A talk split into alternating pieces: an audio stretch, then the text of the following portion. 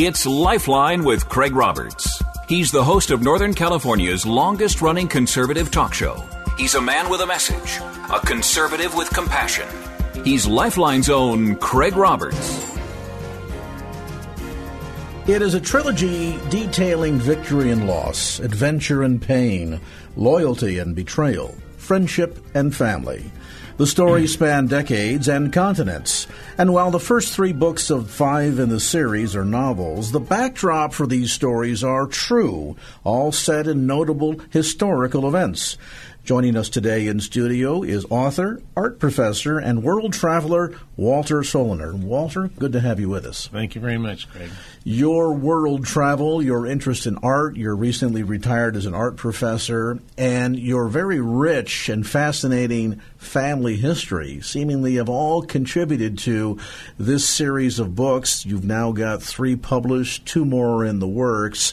Tell us a bit about what drew you into the history, your family's background, and your world travel to ultimately culminate in this five book series? Well, actually, you touched on it, Craig. Family history, of course. Uh, both my parents uh, immigrated to the United States uh, in the late 30s. Actually, my dad came in 1928, my mother came in 1938.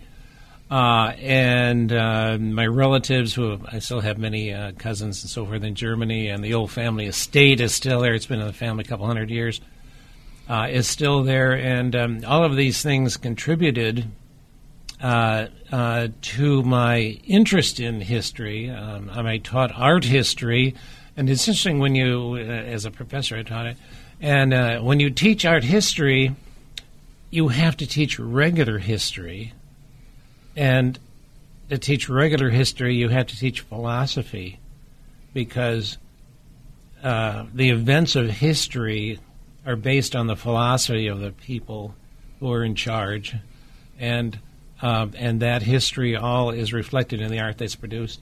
So, so although I, I was teaching art history, I was really teaching history and my interest in it. And of course, um, I was very fortunate because my my parents um, took my sister and I when we were young traveling uh, back and forth to Germany and uh, to other other places, you know, Canada and so forth, uh, France.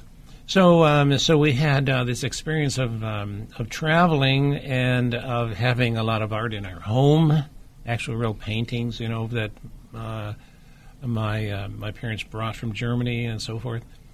And so I had this rich rich background, and I've always had an interest in history. So, and I actually do collect, uh, uh, you know, Asian art and uh, some military art, 19th century military art. And I'm home today, and so um, that's some of the base, basics it might be interesting for the listeners to know how I actually started writing. I was on a train from Munich to Berlin, and I started writing these, what I call vignettes, these short little encapsulated stories. Uh, and I had scraps of paper and in my pockets and all that stuff. I wrote about 50 of these these things, you know, and I was thinking, I should put these in a book. And uh, what these were were all about the uh, took place in the first half of the 20th century. But when I was writing these, they were all separate little stories. Some of them took place in World War II. Some took place in World War One. Some took place in the the Belle Epoque period, which was this wonderful, uh, the, the, called the beautiful period uh, before World War One in in Europe, you know, in Paris and in Berlin, and these wonderful cities, uh, uh, and uh, and so I had all these stories written, and I thought I'm going crazy writing all these. I got to get in some kind of chronological order. So that's when I decided, okay, I've got to start at the beginning and not just have these scattered stories all over the place. So I thought to myself, okay, what do I want to deal with? This long, huge history of the world. I can't deal with all that. Why don't I deal with the most climatic period that I know about, which is the first half of the 20th century? So I had, I decided where shall I start my characters? Okay, I'm going to write, I'm going to write historic fiction. It's going to be a fictitious, a fictitious story, a make make believe story but I wanted to reflect true history of the first half of the 20th century. So you, Walter, have essentially taken this intersection between art and philosophy and history, where they all kind of collide or, or come together, and now use that as the backdrop that your characters then sort of interact with. Exactly. Yeah. So so I have actually real people in these stories along with my make believe people, my made up characters, right? So there's people like President Wilson, for example, or Bismarck, or these various, you know, uh, people from history, you know, Einstein and so forth. So I use those. So I decided, so where am I going to start this? I thought, well, you know, there was a unique event and in the summer of 1900, and it was the Boxer Rebellion in China. And I knew from history that there were uh, there were a dozen European countries and Russia and Japan, Imperial Japan, all trapped. These uh, these delegations trapped in Beijing, and and uh, along with these German troops. And so my two protagonists, I was going to have them in there Boxer Rebellion in China. That's where I'm going to have them start.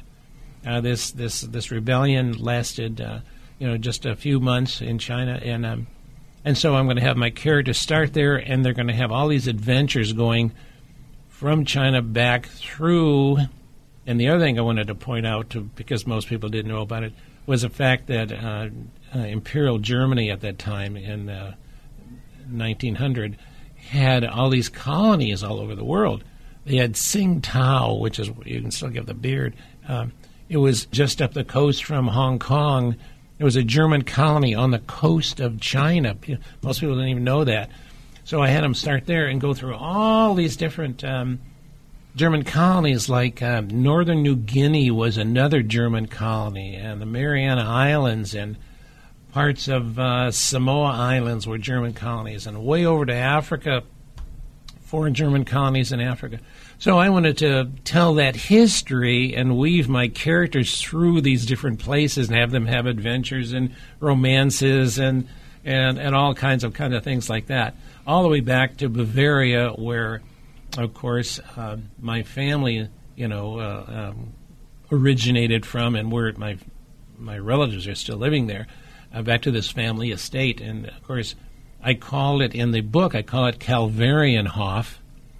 Um, uh, it's actually the fictitious name for the old family estate. I'm using that as kind of a central focus for the whole books. So that's kind of how I started, and um, I am now uh, writing the fourth book uh, the first book uh, goes from 1900 to 1908, still in the Belle Epoque period, that beautiful period before before the Great War, the Great War of uh, you know First World War. And then the second book happens in Africa, in the German colonies in Africa, uh, which most people don't even know about. That uh, you know, most of us, when we think of the First World War, if we know anything about it, we know that all the trenches in France and Belgium and all the fighting in the trenches and all that stuff lasted for four years, and it was just horrible. But but there was this fighting in in, these African colonies, uh, these four these four German African colonies, and those those battles and so forth, they were very much like the 19th century kinds of warfare. That is cavalry, infantry moving and over great distances, no trench warfare or anything like that, where you had that stable uh, thing in France in the First World War. So I wanted to talk about those kinds of things and have my characters uh, interact in that. So that was the second book, which lasted from 1909 to 1919, which covered the First World War period. Then um, the third book covers the um, the Weimar Republic, which was a democratic government in Germany that was formed after the Kaiser and the imperial, uh, you know, government uh, was defeated in the First World War, and all the turmoil uh, that went on uh, in Germany after the First World War, uh, the depression. They had, you know, they had inflation where, true story, it took a billion marks to the dollar at one time. In other words, they you could have a wheelbarrow full of German marks that's like the dollar bill, the mark. You could have a wheelbarrow full of those, and you could buy like one egg, one egg with with a billion marks. So the money was virtually worthless. You could probably use it in your fireplace to maybe heat up, you know, for the evening. and, and, this was really essentially almost two events colliding. Not only the wave of the impact of the Great Depression that came across mm-hmm. the whole world, for that matter, in the late 1920s, but predominantly in Germany, post Treaty of Versailles, war reparations that put such a crushing blow on the German economy mm-hmm. that it's it's almost seemed as if that there was the intent of the Allies to make sure that Germany was going to be public, uh, punished and punished almost irrevocably. Ironically enough, setting the stage eventually for the Second World War and the rise of Nazism, that in many mm-hmm. respects was a response to the World War One defeat and the utter blow to the economy and the spirit of, of Germany after the First World War. Yes, and um, what's interesting is also people probably don't know this. Uh, president Wilson was the president of the United States during the First World War. He was really in isolation. He didn't want to get involved in war. Didn't want to get involved in war. And then, uh, you know, they, the Lusitania was sunk, and all these other things happened uh, the Zimmerman telegram. Uh, very interesting, if I can tell this story very quickly. The Zimmerman telegram was a telegram sent by Imperial Germany to the president of Mexico. Now get this, this is during the First World War, asking or telling them, the Mexicans that if you declare war on the United States, at the end of the war, when Germany is victorious, when Mexico and Germany are victorious over the United States, we will make sure that that Mexico gets back Texas, New Mexico, and Arizona. That that will make sure that you, you Mexico, get get all those provinces you lost, you know, all those states you lost a long time ago. Well, what happened is that telegram was uh, intercepted by the British. The British gave it to the United States, and the Americans were outraged when they found out that the Germans are trying to get Mexico to attack them.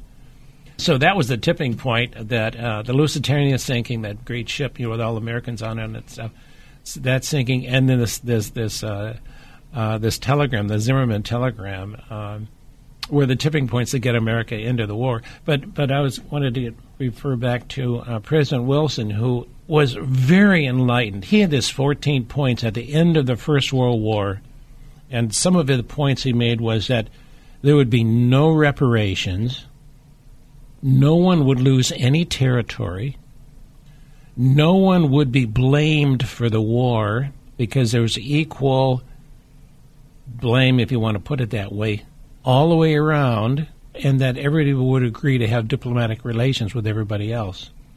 Walter, let me interrupt for just a brief moment. If you've just tuned in, we're visiting today with author Walter Soellner.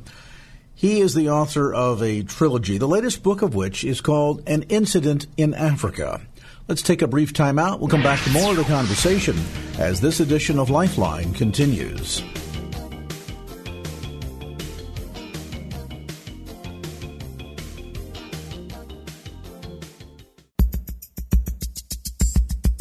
And now back to Lifeline with Craig Roberts. Welcome back to the conversation. Craig Roberts, along with our special guest with me today in studio, best-selling author Walter Soellner. Clearly, that went the same direction as the League of Nations. That, that yes. all kind of bombed. it was it was a great tragedy because Wilson knew the French had a reason for the First World War. Okay, they wanted revenge for the Franco-Prussian War, where Napoleon III in 1870 invaded Prussia because he thought he was going to be another grandiose Napoleon First, and he, he wasn't. And the Prussians just uh, totally defeated the French uh, almost immediately.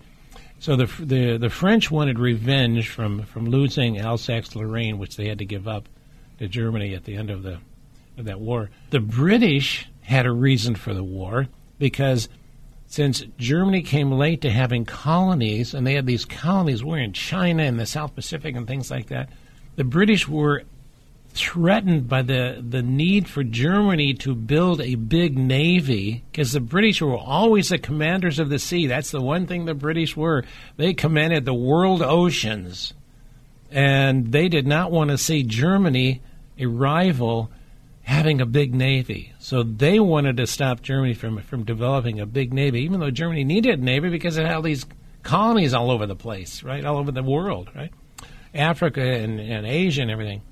And the Russians, who were also on the side of the British and the French in the First World War, the Russians also had, uh, most people don't know this, but Russia's border was right on the German border at that time. There was no Poland. Okay, the Russians had taken Poland a long time ago. And they had just, at the turn of the century, taken Finland because Russia wanted to expand. Okay, they kept constantly expanding um, westward, and so they were right up on the German border at the time of the First World War. So the Russians had had this desire to um, expand more of their territory. In fact, there was a war called the Crimean War of 1856. That war was fought between the French and the British against Russia to stop Russia from expanding westward toward the Suez Canal. So, so the French and the uh, and the English actually fought, fought Russia to um, to prevent Russia from expanding. And so, the when the First World War rolled around, Russia had desired to get into the fight also because they wanted more land. In fact, at the very beginning of the war, Russia invaded Germany, took a big chunk of uh, East Prussia, uh, and occupied that land, which was really amazing that they they they actually. Uh, they're the only country that actually took any German any German land uh, at the beginning of the war. France and England never got got any troops on onto German soil. It was only the Russians that did it. President Wilson knew there were all of these other factors. A lot of people with a lot of dogs in that. A fight. lot of dogs, and, a lot of old scores to settle. Absolutely, and you know what? And the Versailles Treaty, unfortunately, was just a disaster because they condemned Germany as you're the only aggressor. It's all your fault, which was not true. They took all the German colonies and they took Alsace-Lorraine back and actually took other chopped other pieces of Germany off, like uh, Silesia and stuff like that. And they had these absolutely draconian reparations demanding of Germany. Germany was supposed to pay for the whole war. Uh, the French and the Americans and the and the Russians and the British all had uh, made demands for payments, and there's no way Germany could pay for it. It totally bankrupt Germany. In fact, what France did is. Um, the first year after the war, they actually sent troops into what's called the Ruhr Valley, this very industrial area of Germany, and occupied it because the Germany had run out of gold to, to pay reparations. So the, the the French actually invaded, occupied the territory, and they started taking all of the industrial. They took the coal and the steel and everything like that and in one town, they actually confiscated all the automobiles in the entire town and took them back to France as part of the reparations. so, so you know, you know, so the Germans are really to, to, the victor go the spoils. Oh, brother, that's and, for and, true. And apparently, too, the ability to write the story to tell the history oh, from that perspective. Well, you know, it's the victors who would really write history. There's a there's another tragedy about the history of World War One, and that is the history of World War Two, because Germany was in fact an absolute evil force in the World War Two. That reputation, you might say, that history is kind of projected onto World War One, on the Germany of World War One, which was a little different. Germany wasn't a saint at all in World War One, okay, but it wasn't the evil force that Germany in World War Two was obviously Hitler and murdering all the Jews and all that kind of stuff, horrible stuff, right? The Holocaust and everything. That history, which most people know about, it's history of World War II. When they hear about World War One, they think, well, it must have been the same, you know, the same Germans doing the same thing, right? It wasn't exactly the same. Anyway, so this is such a rich piece of history. The first five decades of the 20th century to write about, you know, from 1900 to 1950, and that's the period that I have projected my characters, these couple families that I have, and it's over three generations uh, that I'm writing about these families. And I'm looking with a little trepidation in writing about my characters in World War II. It's just such a monumental event and it's so horrible in so many ways. How in the heck am I going to have some kind of humanity with my characters? I haven't quite figured it out yet, but I'll get to it. I'm still working on the, the, the, the, fourth book. There's an inclination here, Walter, to sort of treat these events in total isolation. In other words, we look at 1914 to 1918, World War One, then, certainly in America, we go into a period of prosperity during the Jazz Age, Prohibition in the 1920s. Then we find the Great Depression happening, 1929, and then into the pain that was felt, quite frankly, on both ends of the Atlantic through that period of time. But inextricably, these are all woven together and much tighter than perhaps most people realize, in so much as you have selected a unique period of time in world history, essentially the first half of the 20th century, that impacts life and the world down to this very day. That if those events had not occurred leading up to World War I, the aftermath of the Treaty of Versailles, leading up to World War II, and then all that has transpired post World War II, life, certainly in America, if not across the planet, would look very different today, would it not? It certainly would. And what's ironic and uh, thankfully correct in terms of history is, for example, if you take Germany uh, today, it's probably the strongest democracy in Europe, totally anti war because they had to live with their own history of, of, the first half of the 20th century, both the First World War, but particularly the Second World War, the the evil that Germany caused uh, for um, that period. The Nazis were in control of Germany, and fortunately, they are now at the forefront of defending democracy and like NATO and so forth. And of course, we've got a, an American president now that doesn't value those those things so much, which is a real tragedy and, and a real threat to uh, to world peace and, and stability. It's good to know that Germany, uh, that the United States, with the Marshall Plan after the First World War, really built up Germany and Japan actually also, which is also a you know a thriving democracy now uh, yeah, they have a monarchy, but it's only a figurative, very similar to the, the British monarchy. So those two former enemies are are the pillars of strength for us. It's kind of ironic when you think about it uh, that now they are probably some of our best allies we have, uh, obviously along with with, with Britain and and uh, and France. Um, so the world evolves in strange ways and makes strange bedfellows. And fortunately, the ones our bedfellows today are are um, some of the strongest allies we have. Let's pause for just a brief moment. We're talking today with best-selling author Walter Soellner. His latest book is called An Incident in Africa. We'll take a brief time out, come back to more of our discussion as Lifeline continues.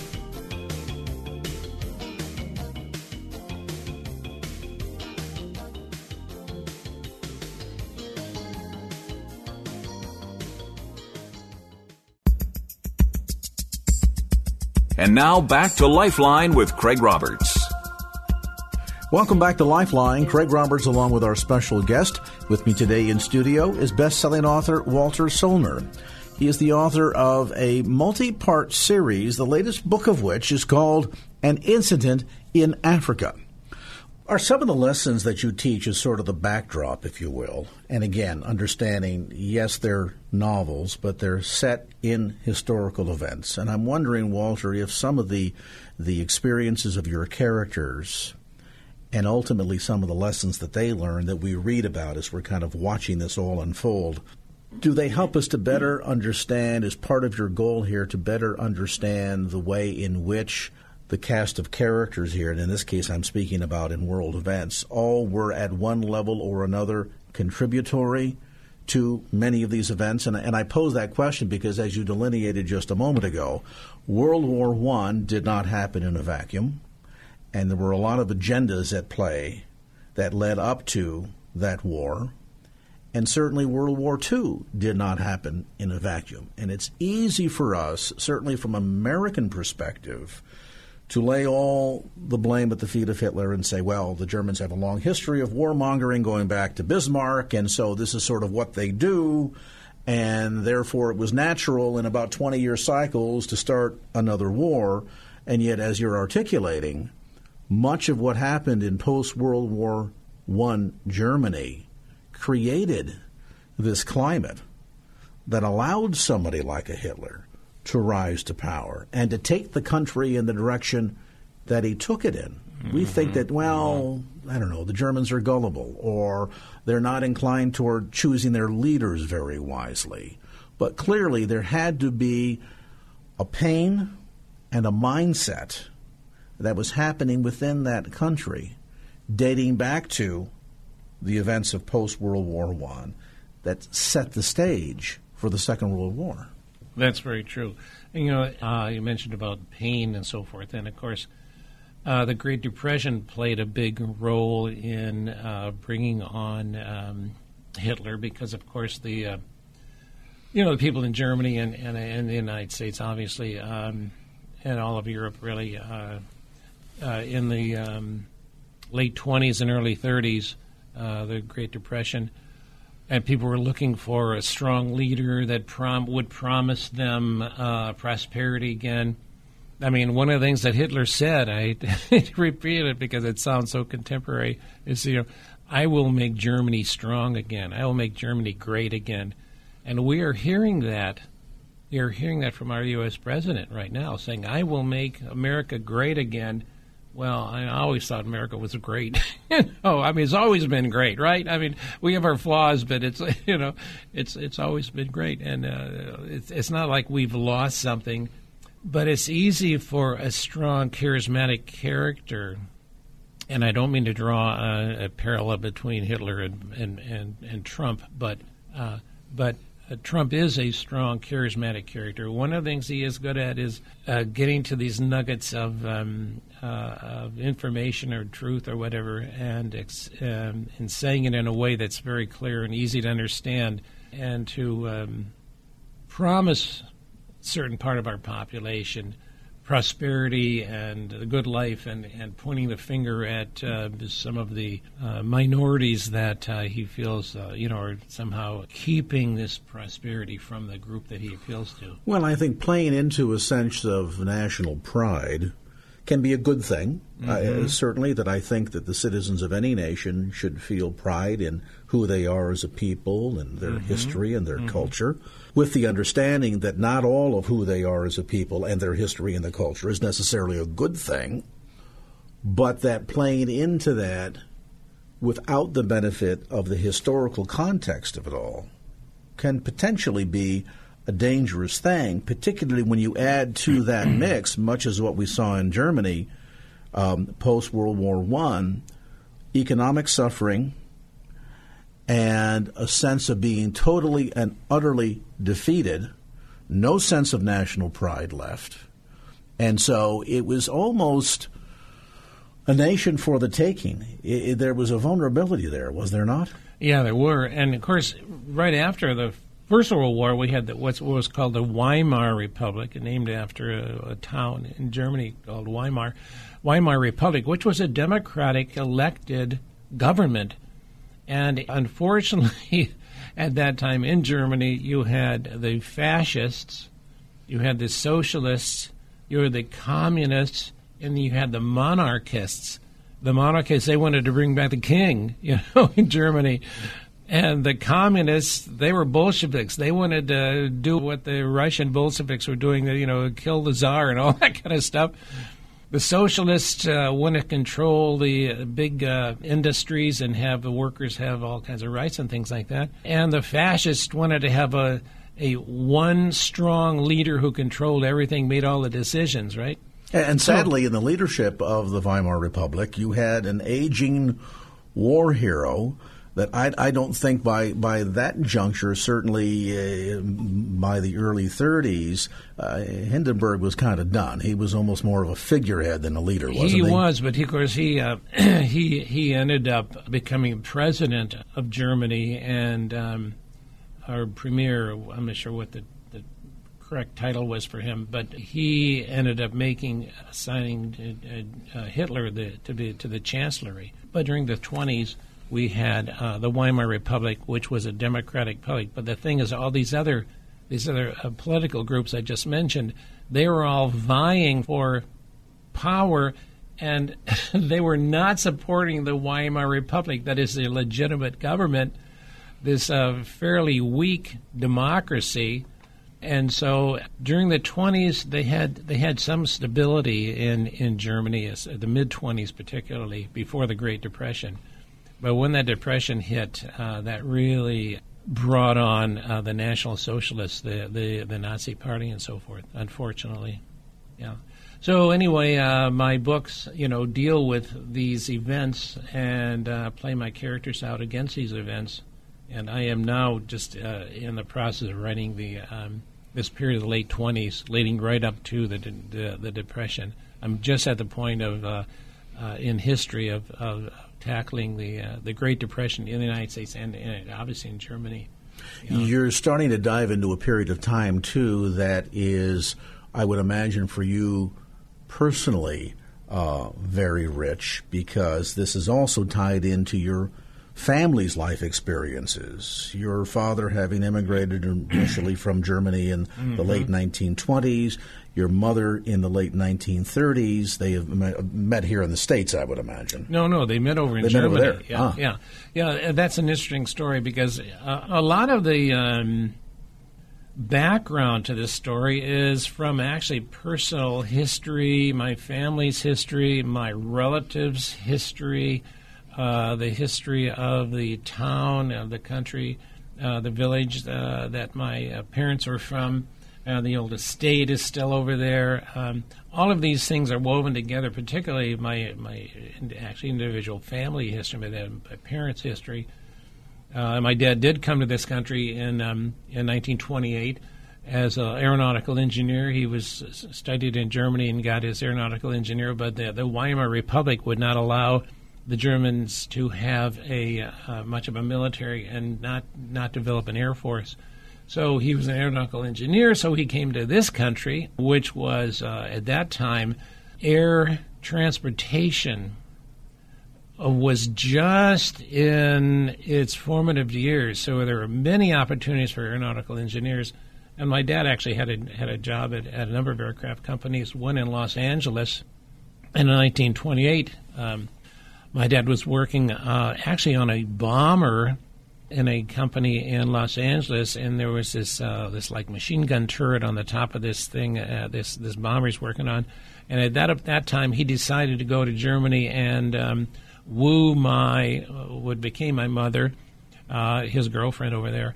And he went over there for three months in 1938, which is just before the war began. Just prior to the start of the war, but the build-up was already well underway. Well underway. And a lot of the national or global attention, rather, was trained on what was going on in Germany. There yes. were questions about aspects of the Treaty of Versailles in relationship to Germany's military that yes. clearly raised some questions, and a lot of the neighbors. Let's pause for just a brief moment. We're talking today with best-selling author Walter Soellner. His latest book is called An Incident in Africa. We'll take a brief time out, come back to more of our discussion as Lifeline continues. And now back to Lifeline with Craig Roberts. Welcome back to the conversation. Craig Roberts, along with our special guest with me today in studio, best-selling author Walter Soellner. France, England, They're very nervous about very, what was happening. Very, very nervous because Hitler was already in power then, uh, and had already instituted a lot of his draconian um, anti-Semitic uh, rules. Uh, Einstein actually fled Germany uh, because he was threatened with assassination. uh, a lot of the intelligentsia, uh, fortunately for America, we got all these brilliant chemists and uh, theologians and medical people uh, from Germany that they all realized what was going on and they got the heck out of the country. It's amazing to know that if it were not for the anti Semitic prevailing attitude within the Nazi Party, the outcome of World War II might likely have been extremely different. Given the, the because of the policies, the ultimate brain drain that happened to mm-hmm. Germany, and people true. like Wernher von Braun and others remained in Germany, they mm-hmm. might very well have beaten the Allies in the race to build the bomb, and uh, we might be in a very different world today. That's very true. So anyway, my dad, my dad went went to Germany to to uh, propose to my mother, and he was over there for three three months, uh, and and he went around and visited uh, these various aircraft companies where his buddies were working, and then he came back to the states, and. Um, there's a long story that I could uh, go into. That, that, sure. that, would imagine raise suspicions on on both sides of the Atlantic, both in terms of the the American side wondering what he was doing over there, and in terms of the German side that he comes, visits, and then goes back to the United States. Uh, he he, he must have been under the ire of suspicion then as potentially being, uh, if not a spy for one, maybe a spy for both. Well, that's actually what happened, and uh, I want to tell the listeners, the people who are listening on the radio, this program, that if you want to find out something about some of your past relatives, one of the incredible sources of information is the Freedom of Information Act. This is an act that allows you to um, write to the federal government and say, I want all the information that the federal government has, records you have on uh, my family and um, on my father, whoever it is. Uh, and I did that, and I got back a packet about an inch thick, literally an inch thick, of all these documents relating to my father before and during uh, the Second World War. And it was a, just an eye opener to see all the all these documents. And what's interesting also is that I thought, you know, those Germans keep really good records. So then I called up my cousin, Angela, in Germany, and I said, Would you do me a favor? Would you petition the German government or write to the German government and say, Do you have inf- any information on Rudolf Soellner, which is my father's name, Rudolf Soellner? Uh, and you know, and so what happened is she ended up getting back a packet of information on my father during the Second World War and, and, just before the Second World War, this period where he was over there. And um, and so I had it all translated. It's full of a lot of very interesting information.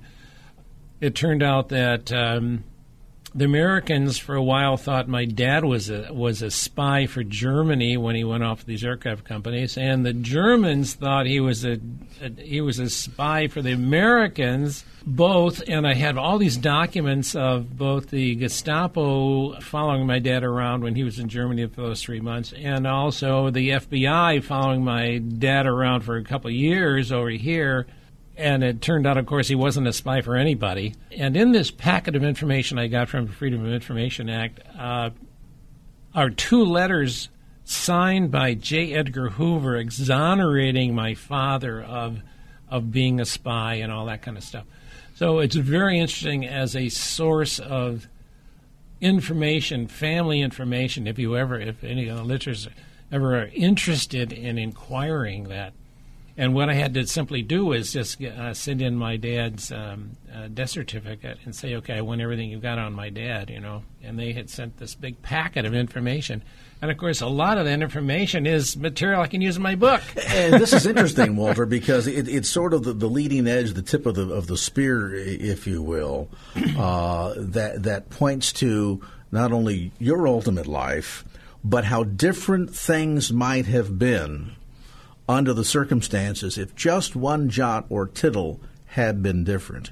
If, for example, during that three month stay in Germany, if he had been stopped by the Gestapo and detained, who knows what the outcome might have been. Well, he probably could have been sent in a concentration camp. I mean, that's what they did, right? Anybody that was suspicious.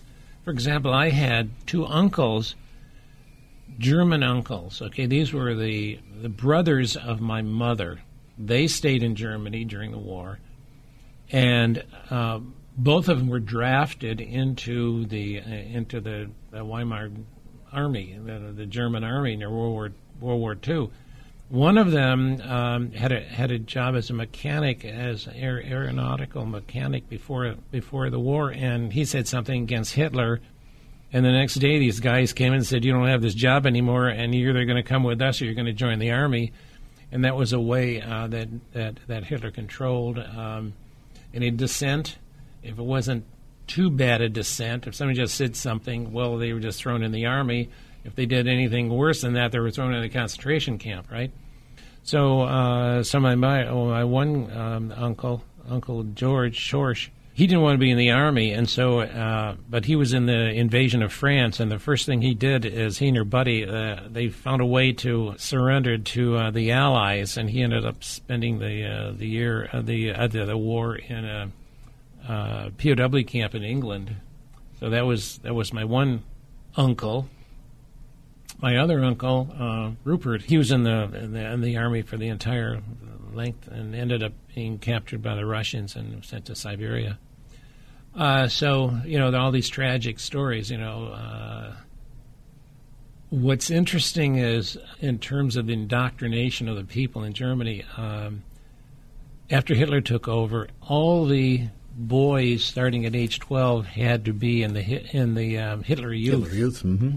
and the women all had to be in the, uh, the young teenage girls all had to be in the equivalent of the Hitler Youth, but it was made it was for for just for girls. And I mean, my mother was in that, and both of my uncles. They didn't have any choice; they had to be in this, of course. And this was a big uh, indoctrination. It was like the Boy Scouts, except except with a lot of political yeah, indoctrination. very, very right? compulsory. But but ironically, it was a very well thought out approach to capturing the hearts and minds of Absolutely. German youth. Absolutely. Uh, the whole program of Strength Through Joy and, and, and bringing people together with a sense of, you know, not only encouraging a better sense of health and well being and exercise and the great outdoors, but at every level, not only serving as a great training ground for the men to eventually enter into the military, but a great training ground for the women who eventually were seen as the means of providing the next generation of soldiers. Let's pause for just a brief moment. We're talking today with best-selling author Walter Soellner. His latest book is called An Incident in Africa. We'll take a brief time out, come back to more of our discussion as Lifeline continues.